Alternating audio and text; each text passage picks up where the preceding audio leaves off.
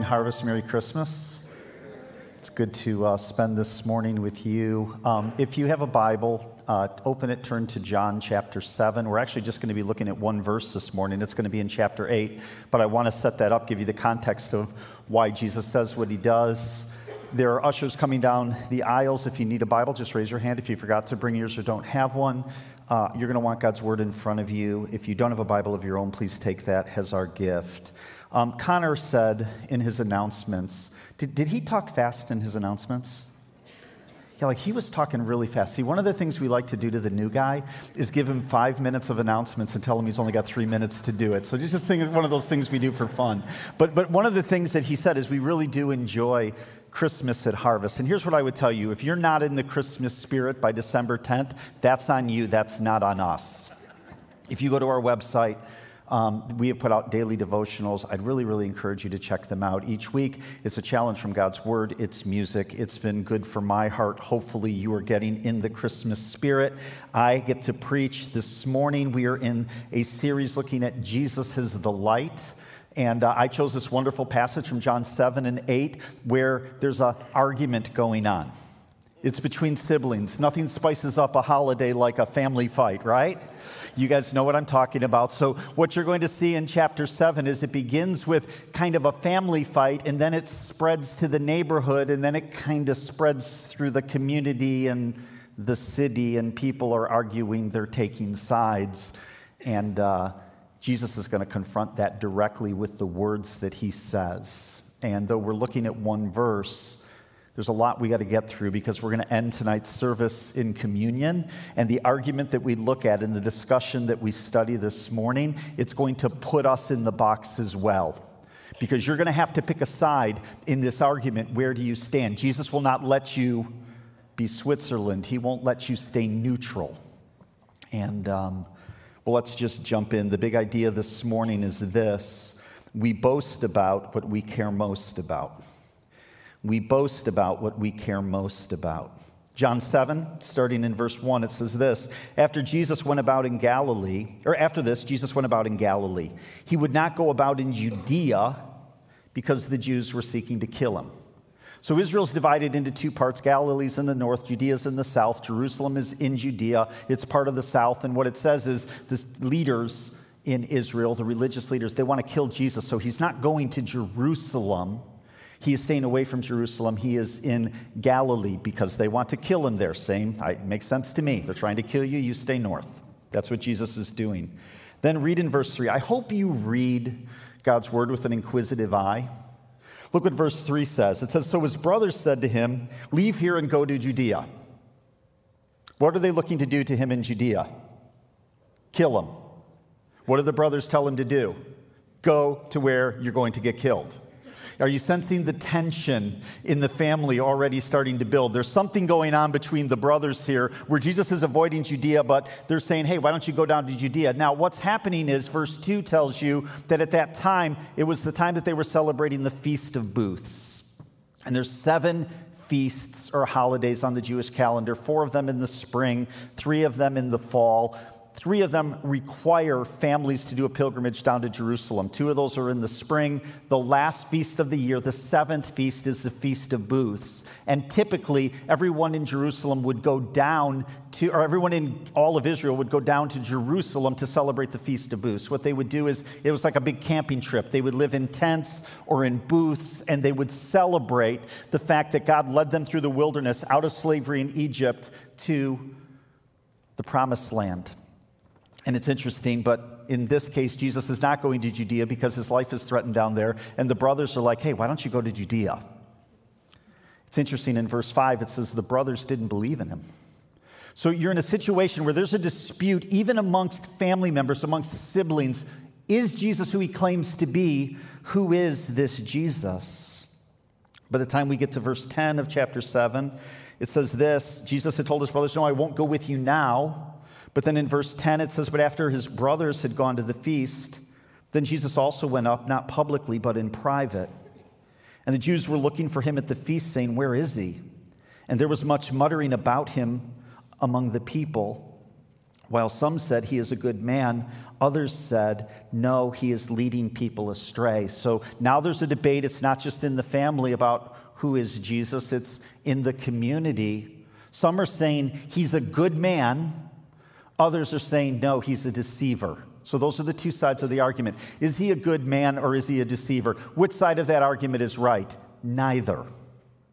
It's like saying, What's your favorite food? Broccoli or Brussels sprouts? False. Neither of those are good enough. Neither answer. Jesus being a good man, uh, that's not sufficient. It won't get you home. Jesus is going to force the issue later on in chapter 8. It says this in verse 14 about the middle of the feast. Jesus went up into the temple and began teaching. So they're looking to kill him in Judea. He goes into Jerusalem, the main city in Judea. He enters the main place in the city, the temple, and begins preaching. Verse 25 Some of the people in, of Jerusalem therefore said, Is not this the man whom they seek to kill? And here he is speaking openly, and they say nothing to him. So the, the leaders must have been bragging that they were going to kill Jesus because it was kind of known amongst the crowd that if Jesus shows up, this isn't going to go well for him. But he strolls right into the temple, he begins teaching, and nothing happens. And the people are like, What in the world's going on? So they immediately go right to the conspiracy theory. They say in verse 26 Can it be that the authorities really know that this is the Christ? Like, do they actually think that this is the promised Messiah? Verse 30. So they were seeking to arrest him, him being Jesus, but no one laid a hand on him. Why not? They were in power, they were the leaders, they were in control, but no one laid a hand on him because his hour had not yet come. So, so what John is stressing is he's saying, though the people or the leaders sought to kill him, the people can't figure out why nothing's going on. And what John is saying is they can't touch him because his time isn't come. God's in control. Even in the midst of the chaos and the confusion, God is on the throne. It says in verse 31 Yet many of the people believed in him. It's interesting. They said, When the Christ appears, will he do more signs than this man has done? They, they consider Jesus' miracles, they consider his teaching, and they're like, How in the world could the Messiah do any more to convince us than this man is doing right now? Because the people began to believe in him, look at verse 32. It says, The Pharisees heard the crowd muttering these things about Jesus. And the chief priests and Pharisees sent officers to arrest Jesus. Okay, so now the conflict is going to get real. Jesus is going to be arrested. Verse 37 On the last day of the feast, the great day. So, this is the last holiday of the year, kind of like our Christmas. Big festival. There's two things that are going on in this festival, remembering how the nation was led out of slavery. This is at the end of the fall. The harvest is done. People are celebrating. They've traveled to Jerusalem. They're camping. And every morning during the feast, there is a ritual. It's called the water ritual. And the priests will leave the temple. They'll go down into the Kidron Valley to the pool of Siloam. They'll get water. They'll carry it up in basins, back up the hill into the temple, and they'll pour it on a bronze altar in the court of the temple. It's called the water ritual. This happens every day, but on the last day, it happens seven times. And we've already been told that Jesus is going into the temple daily to preach. So as Jesus is preaching, he's watching these priests go up and down, up and down, up and down, carrying this water, pouring it on the bronze altar. And it's interesting, we're told in verse 37 Jesus stands up and he cries out. So he didn't say this quietly, he cried out so that everyone in his court in the temple could hear. He said, If anyone thirsts, let him come to me and drink. Whoever believes in me, as the scripture has said, out of his heart will flow rivers of living water. Jesus is saying, I'm the fulfillment of that ritual. I'm the only thing that can truly satisfy. Jesus is really good at taking what's going on around him and applying spiritual truth to that situation or circumstance. Are we good at that? Are, are, we good at taking common things day to day and giving glory to God through the things that we see and we talk about. Jesus was great. The water ritual was going on, and he cries out, If anyone thirsts, come to me. Verse 40. When they heard these words, some of the people said, This really is a prophet. Others said, This is the Christ. But some said, Is the Christ to come from Galilee? So the confusion, the argument continues Is he a prophet? Is he really the promised Messiah? How in the world does the Messiah come from Coopersville? It can't happen. I mean, Galilee, Nazareth. I, I, I don't, I, I misspeak. Doesn't make sense. It's interesting. One of my favorite parts of chapter 7 is verse 45.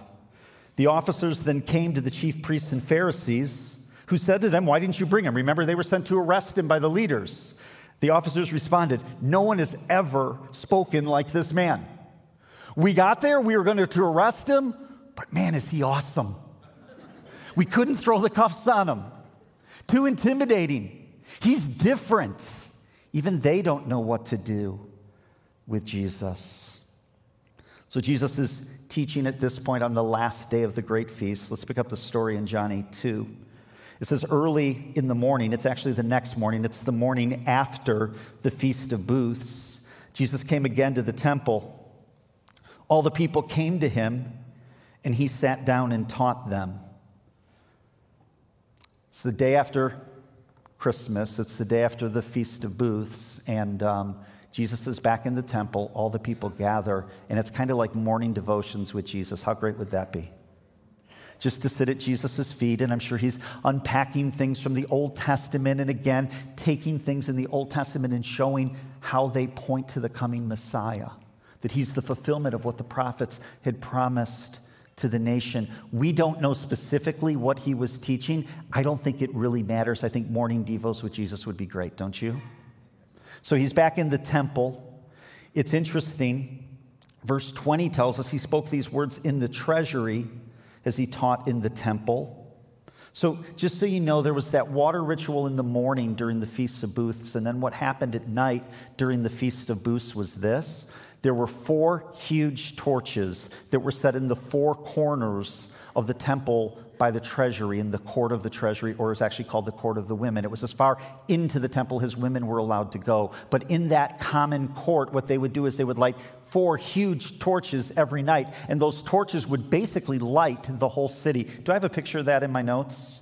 Yeah, kind of looked like that. That's a poor depiction. But these lights could be seen from throughout the city. They would light up the whole temple area, and people would gather there. They would sing, they would dance. dance. That was the central part of the party. But as Jesus is teaching this moment, the party's over. It's like Times Square after New Year's Eve. The stages are being torn down. The lights and these huge torches are probably being put away. They won't be lit again for another year. And Jesus is teaching devotions in the middle of this. The feast is now over. A little bit like the day after Christmas when all the presents have already been opened. Chris said, when he was a child, he felt this low grade dissatisfaction after the last present was open. Like, is this all that there is? I've looked forward to this. I know this even as a parent and a grandparent. My wife spends so much time, like, she's Christmas shopping in October, November, and then you open the presents in about 45 minutes, and, like, really? It's all over. All that prep, all that anticipation. That's the scene.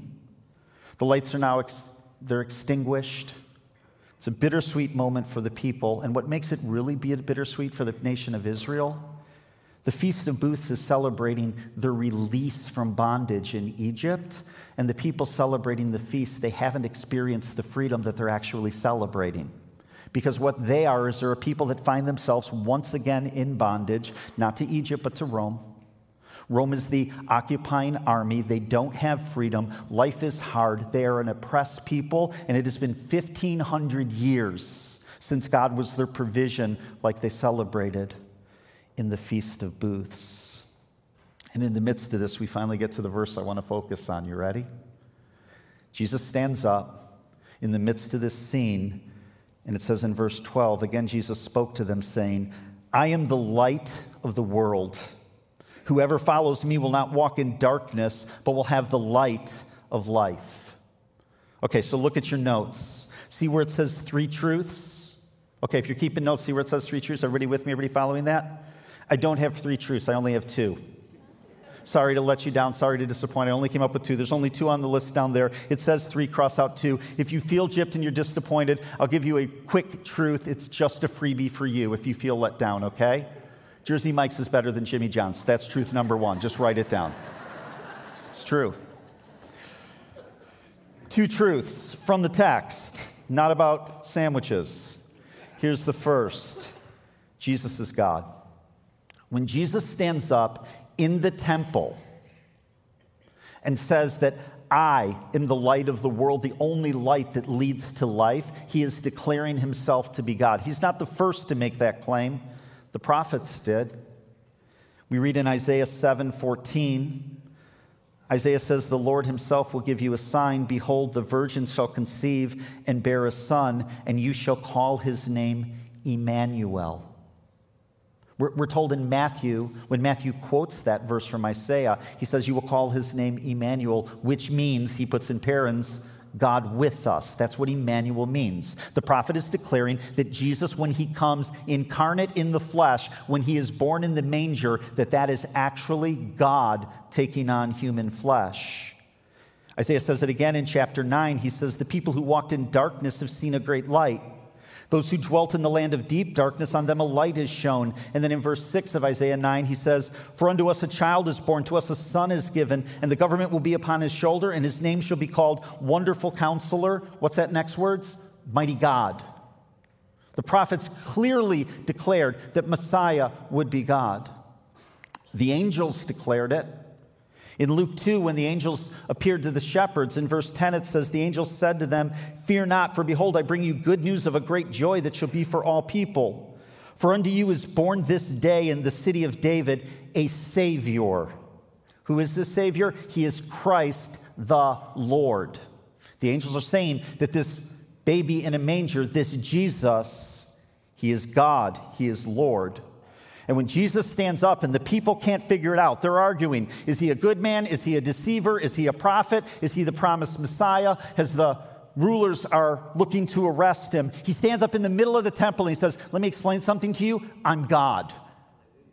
And if you don't believe that that's what he's saying here, read the rest of chapter 8 in your own time. You're going to go through another 40 verses in this chapter, and all it's going to be is arguments about Jesus declaring that he is God. It doesn't sit real well with the Jewish leaders. Here's how it ends in the last verse of John 8. So they picked up stones to throw at Jesus. But Jesus hid himself and went out of the other temple, or went out of the temple. Of all the religions that you can follow, of all the religions that you could study, Christianity is unique in claiming that Jesus was God. He's not a messenger from God. He is not a prophet. He is not somebody that represents God. He is actually God in human flesh. No other religion would dare make that claim. How can Christianity boast of such a thing? How can it be so bold? Because it's true. Jesus is God. Let me give you the second truth I see in the text. When Jesus says, I am the light of the world, in the context of what's going on around him in the court, here's truth number two all other lights go out. All other lights go out. He is the only light that can pierce the dark, darkness. And you need to be really, really careful which light you choose to follow, which path you're on, which light you choose to illuminate what you are pursuing like the four torches that are being put away, disassembled, all lights go out. Do you remember the big idea? What we boast about is what we care most about? Listen to the words of Jeremiah 9, verse 23. It says, Thus says the Lord, let not the wise man boast in his wisdom, let not the mighty man boast in his might, let not the rich man boast in his riches, but let him who boasts boast in this that he understands and knows me, that I am the Lord who practices steadfast love, justice, and righteousness in the earth. For in these things I delight, declares the Lord. All other lights go out.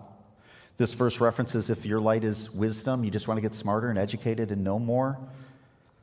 Eventually, you're going to realize you're not as wise as you thought you were. The light goes out. If you're chasing might, that will wither. If you're chasing riches, it will not satisfy. Maybe your thing is no, what I love is vacations, and I love adventure, and I love excitement. And you've always got something out there on your calendar that you can look forward to the next adventure, the next trip, the next vacation. Hey, can I tell you something? You can fill your calendar with those things. Eventually, you're going to become bored. They won't ultimately satisfy. That light will go out. Maybe your thing is success or fame. You won't be able to hold it, man. That thing's going to shift and fall through your fingers. It's interesting. I was in uh, wealth management before I became a pastor. I was a real estate developer and I was a securities trader. Here's one of the things that I learned about real estate and securities. It can be, if you're not careful, if it's the light that you're pursuing, it can become like any other addiction. You had to do bigger and bigger developments to get the same rush. You had to trade more and more in bigger positions of stock to get the same thrill. If your thrill is gambling, you ever notice the ante has to keep increasing to keep your attention. Same problem with any addiction, any false light that we follow. Eventually, that light goes out and it won't satisfy. Can I point you to two cautions? Because not every light that we pursue is a bad thing.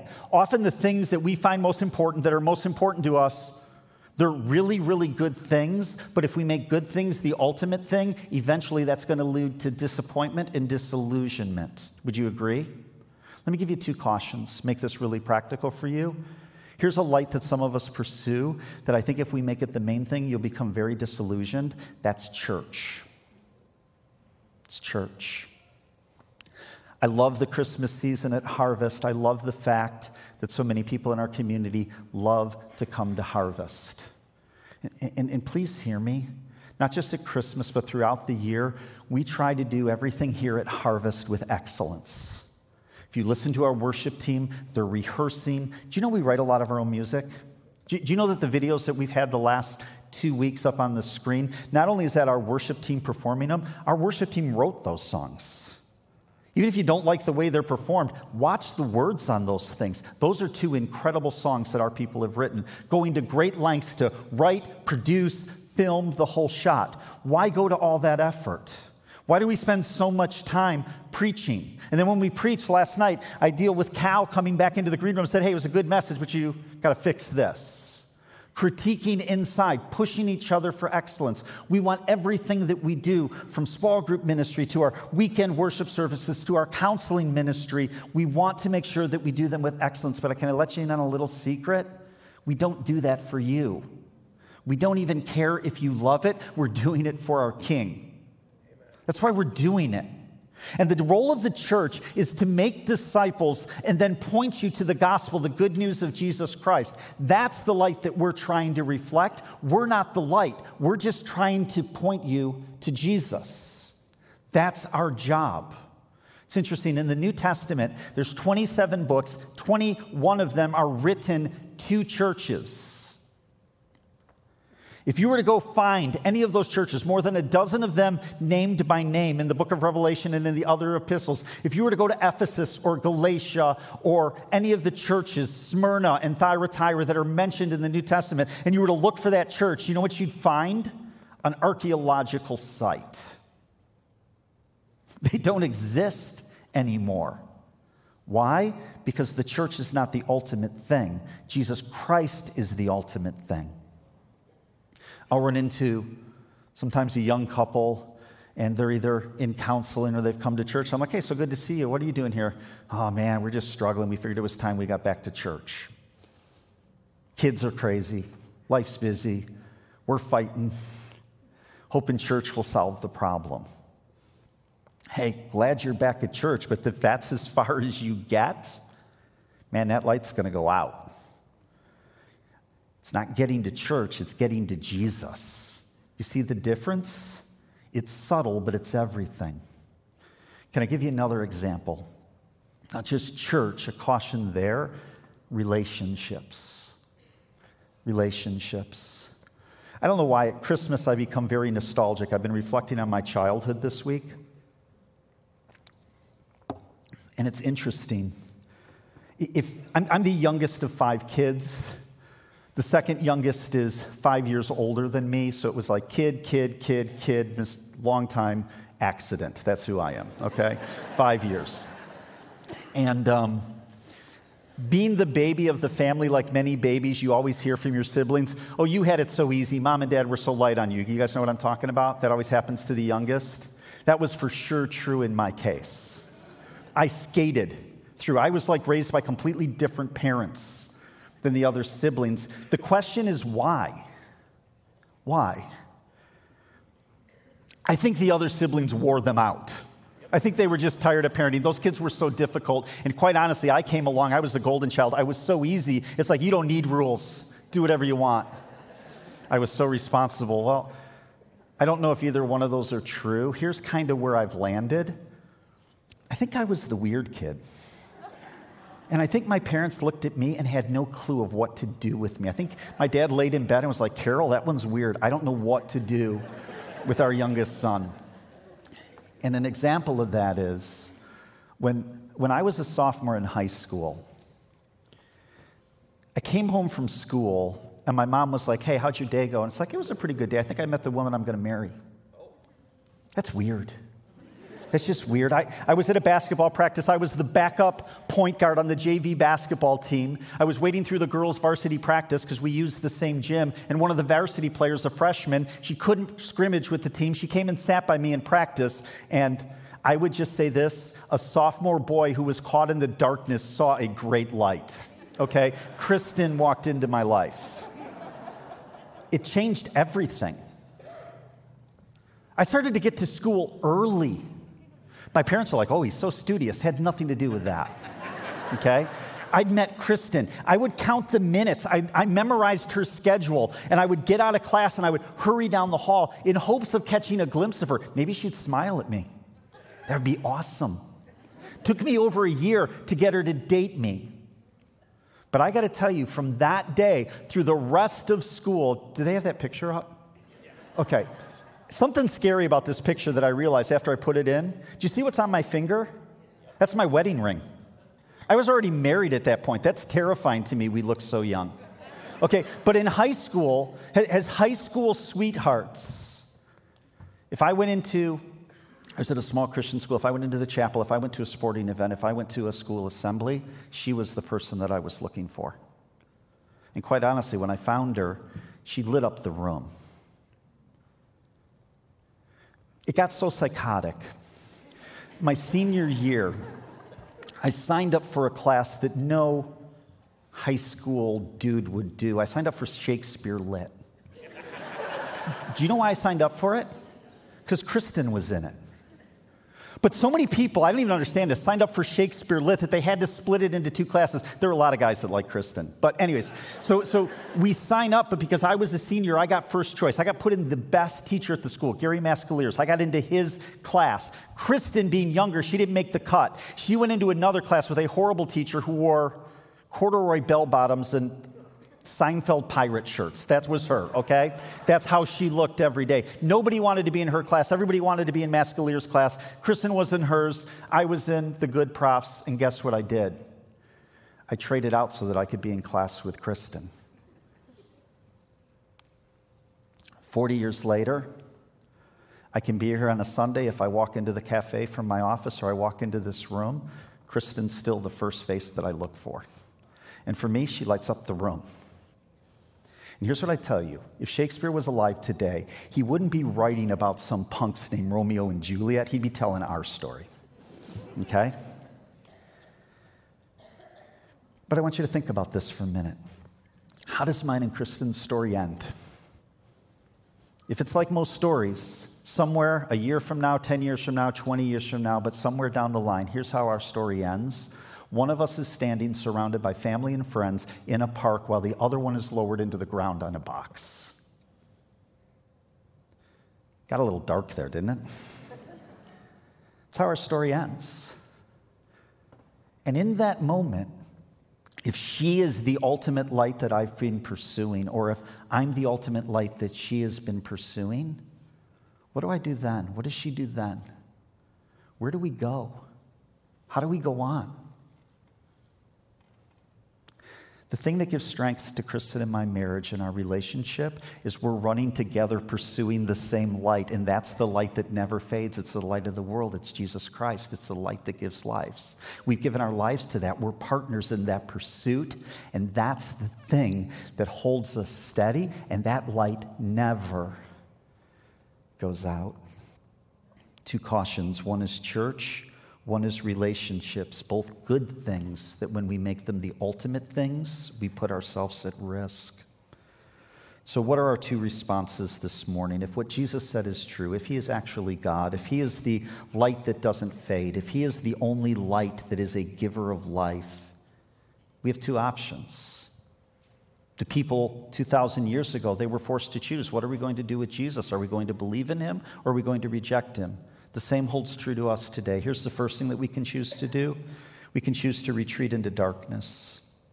John 3, verse 19 says, Speaking of Jesus, the light has come into the world, and people love the darkness rather than the light because their deeds were evil.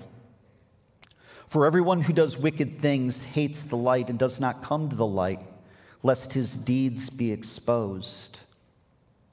The light has come into the world, the people love the darkness. Why do they love the darkness? The text is very, very clear because they understand if they come to the light that their deeds are going to be exposed. Here's what I would say to everyone in this room, and I don't care if whether culture likes it or not, everyone in this room, me included, we have a sin issue, don't we? And while culture is telling you you can do whatever you want and nothing is called sin anymore, that word's been canceled. The Bible is very, very clear. Each of us has a sin issue, and we've got to decide what we're going to do with it. And because of our sin, when the light, when we're exposed to the gospel, we don't immediately resonate with it because the sin is a problem, and we find ourselves burdened with guilt and shame. And many, most, will retreat from the light rather than deal with that issue and they will focus on other things. They will wear a mask. They will put on a charade. They will compare themselves to others. Anything to try to lift the guilt and shame that the light has just revealed because of our problem with the sin. That's why it says that men love darkness more than light. It's interesting. Jesus says in verse 12, I am the light of the world. The fight continues. He says this in John 8, verse 23. I don't know how he could make it clearer than this. Jesus said to them, You are from below, I am from above. You are of this world, I am not of this world. I told you that you would die in your sins, for unless you believe that I am He, you will die in your sins. So they said to him, Who are you? And Jesus said to them, Just what I've been telling you from the beginning. I've been declaring that I am the Messiah since I started my earthly ministry. The problem isn't the clarity of my communication, you're not listening. And because you're not listening, there's confusion. And the reason you're not listening is because you understand that if I'm Messiah and who I claim to be, you've got a sin problem and you're going to have to bow the knee. That's why there was contention. Unconfessed sin is like a cancer. You got to deal with it. You can't stay with your sin in the darkness. It won't get better away from the light. The way that you kill perpetual sin and things that you can't break free of, the things that hold you in bondage, you drag that sin into the light. You're never going to get over those addictions and those bad habits through behavior modification, trying to do better, going through ritual after ritual. You've got to come to Jesus Christ. You have to repent and you have to bow the knee. It's interesting. So we can retreat into darkness or we can believe and boast. Weird word that I chose boast there. Let me explain why we can believe and boast. Paul is boasting in Colossians 1, verse 13. Speaking of Christ, he says, He has delivered us from the domain of darkness, and He's transferred us, or speaking of God, and transferred us to the kingdom of His beloved Son, in whom we have redemption, the forgiveness of sin. He's saying God has freed us from the dominion, the control, the shackles of sin by providing His Son. And through His Son, we have forgiveness, and we are set free. We have redemption when we are willing to step out of the darkness, when to confess our sin, to admit our shortcomings, what happens next is truly amazing. Not only do we experience God's love, not only do we forgive, experience His forgiveness, not only does He not rub our noses in our past mistakes, crazy thing happens. He boasts in us. Did you know that? He brags about us. You're like, I'm not sure that's true. I don't know if a holy God boasts. Oh, yes, he does and he boasts about you. Two examples. In Job 1, verse 8, Satan has come into the presence of the Lord. Lord says to Satan, Have you considered my servant Job? That there is none like him on the earth, a blameless and upright man who fears God and turns away from evil. God is bragging about Job. Why does he brag? Because Job is a man who's chosen to fear God and turn away from evil. What an incredible thing that the God of this universe would brag about Job. Now, to, to, most of us in the room, that's somewhat unrelatable because if you know the story of Job, he goes through huge crisis, goes through a lot of trial, and never curses God. And you're like saying, I don't know that I measure up to Job's standard. Well, I got great news for you. He doesn't just brag about Job, he brags about this other guy back in 1 Kings. His name is Ahab. Do you guys remember him from our study in 1 Kings? Like, Ahab was a king when in our study in Elijah. I don't have to say this. 1 Kings 21, verse 25, it says, There was none who sold himself to do what was evil in the sight of the Lord like Ahab. Nobody's worse than this dude, okay? Whom Jezebel, his wife, incited. God says that he's going to deal with Ahab's sin, and in response, verse 27, and when Ahab heard these words, he tore his clothes and put on sackcloth on his flesh, and he fasted and laid in sackcloth and went about dejectedly. So, so he repents. The Lord says, I'm going to deal with your sin. He repents. He's the most evil king that's ever been over Israel. And then we read in verse 28 the word of the Lord came to Elijah the Tishbite, saying, Have you seen how Ahab has humbled himself before me? God is bragging about Ahab to his faithful prophet Elijah. I'm not as good a man as Elijah. That would have just ticked me off. But he's bragging about this man who was the most sinful leader in Israel's history. How could he do that? Because what he's bragging is in what he did. He repented, he came out of darkness, he stepped into the light. And we're not just met with love and forgiveness, God actually boasts about it because it's in that moment when all of his attributes are on full display. John 3:16 says for God so loved the world that he gave his only son that whoever believes in him wouldn't perish but would have eternal life.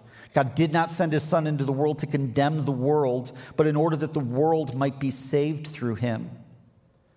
If this is the heart of God, if He's waiting for us to repent of our sin, to come out of the darkness, to move towards the light of the world, the Savior in a manger, why would we choose to stay in darkness? Which leads us to communion. I'm, I'm going to call the ushers forward. Communion is where we celebrate the fact that God became Emmanuel, God with us in Jesus Christ, that God took, or that Jesus took on human form, that he humbled himself, took on the appearance of man, that he walked among us, that he loved us enough that he would come to experience everything that we experience yet without sin, that he went to a cross and he was willing to die in our place to take the wrath of God on himself so that we would never have to experience the wrath of God please hear me. Communion's for the followers of Jesus Christ.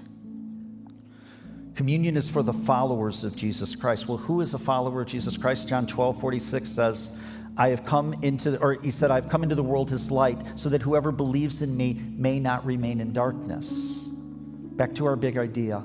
You boast about what you care most about. Is Jesus the thing that you boast about?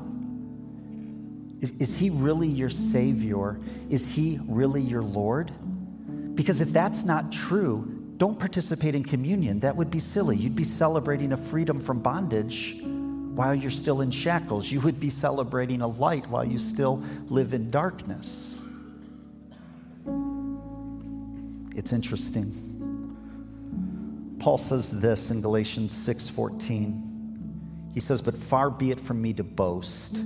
Except in the cross of Jesus Christ our Lord. Philippians 3, verse 7 says, again, Paul, whatever gain I had, I counted for loss. I counted for loss as loss for the sake of Christ. Indeed, I count everything as loss because of the surpassing worth of knowing Jesus Christ, my Lord. I close with this Advent thought. What is worth boasting about in your life apart from the love of God? Is that the thing that, devi- the, that defines you? Is that the light that you're pursuing? Or are you caught chasing other lights that will eventually fade? If you're a follower of Jesus Christ, He is your Lord, He is your King, He is your boast. That's what we celebrate with communion. Let's pray. Father, I thank you for this passage. I thank you for the fact that you were bold enough 2,000 years ago in Jerusalem to declare, who, uh, uh, declare clearly who you were. The people were forced to make a choice back then, and we are forced with the same choice this morning. Are you the light of the world? Are you the giver of life, or are you not? And Father, for those who have made that choice, who stepped out of darkness into light, we celebrate you as King. Father, for those who are yet to make this choice, I pray that this morning would be a moment that they're confronted with this decision, that they would consider the things that they're pursuing. Are they really satisfied? Are they experiencing the joy that they thought they would pursuing other lights? Father, you're the only light that gives life, and for that we praise you. We thank you for your son, Jesus. It's in his name we pray. Amen.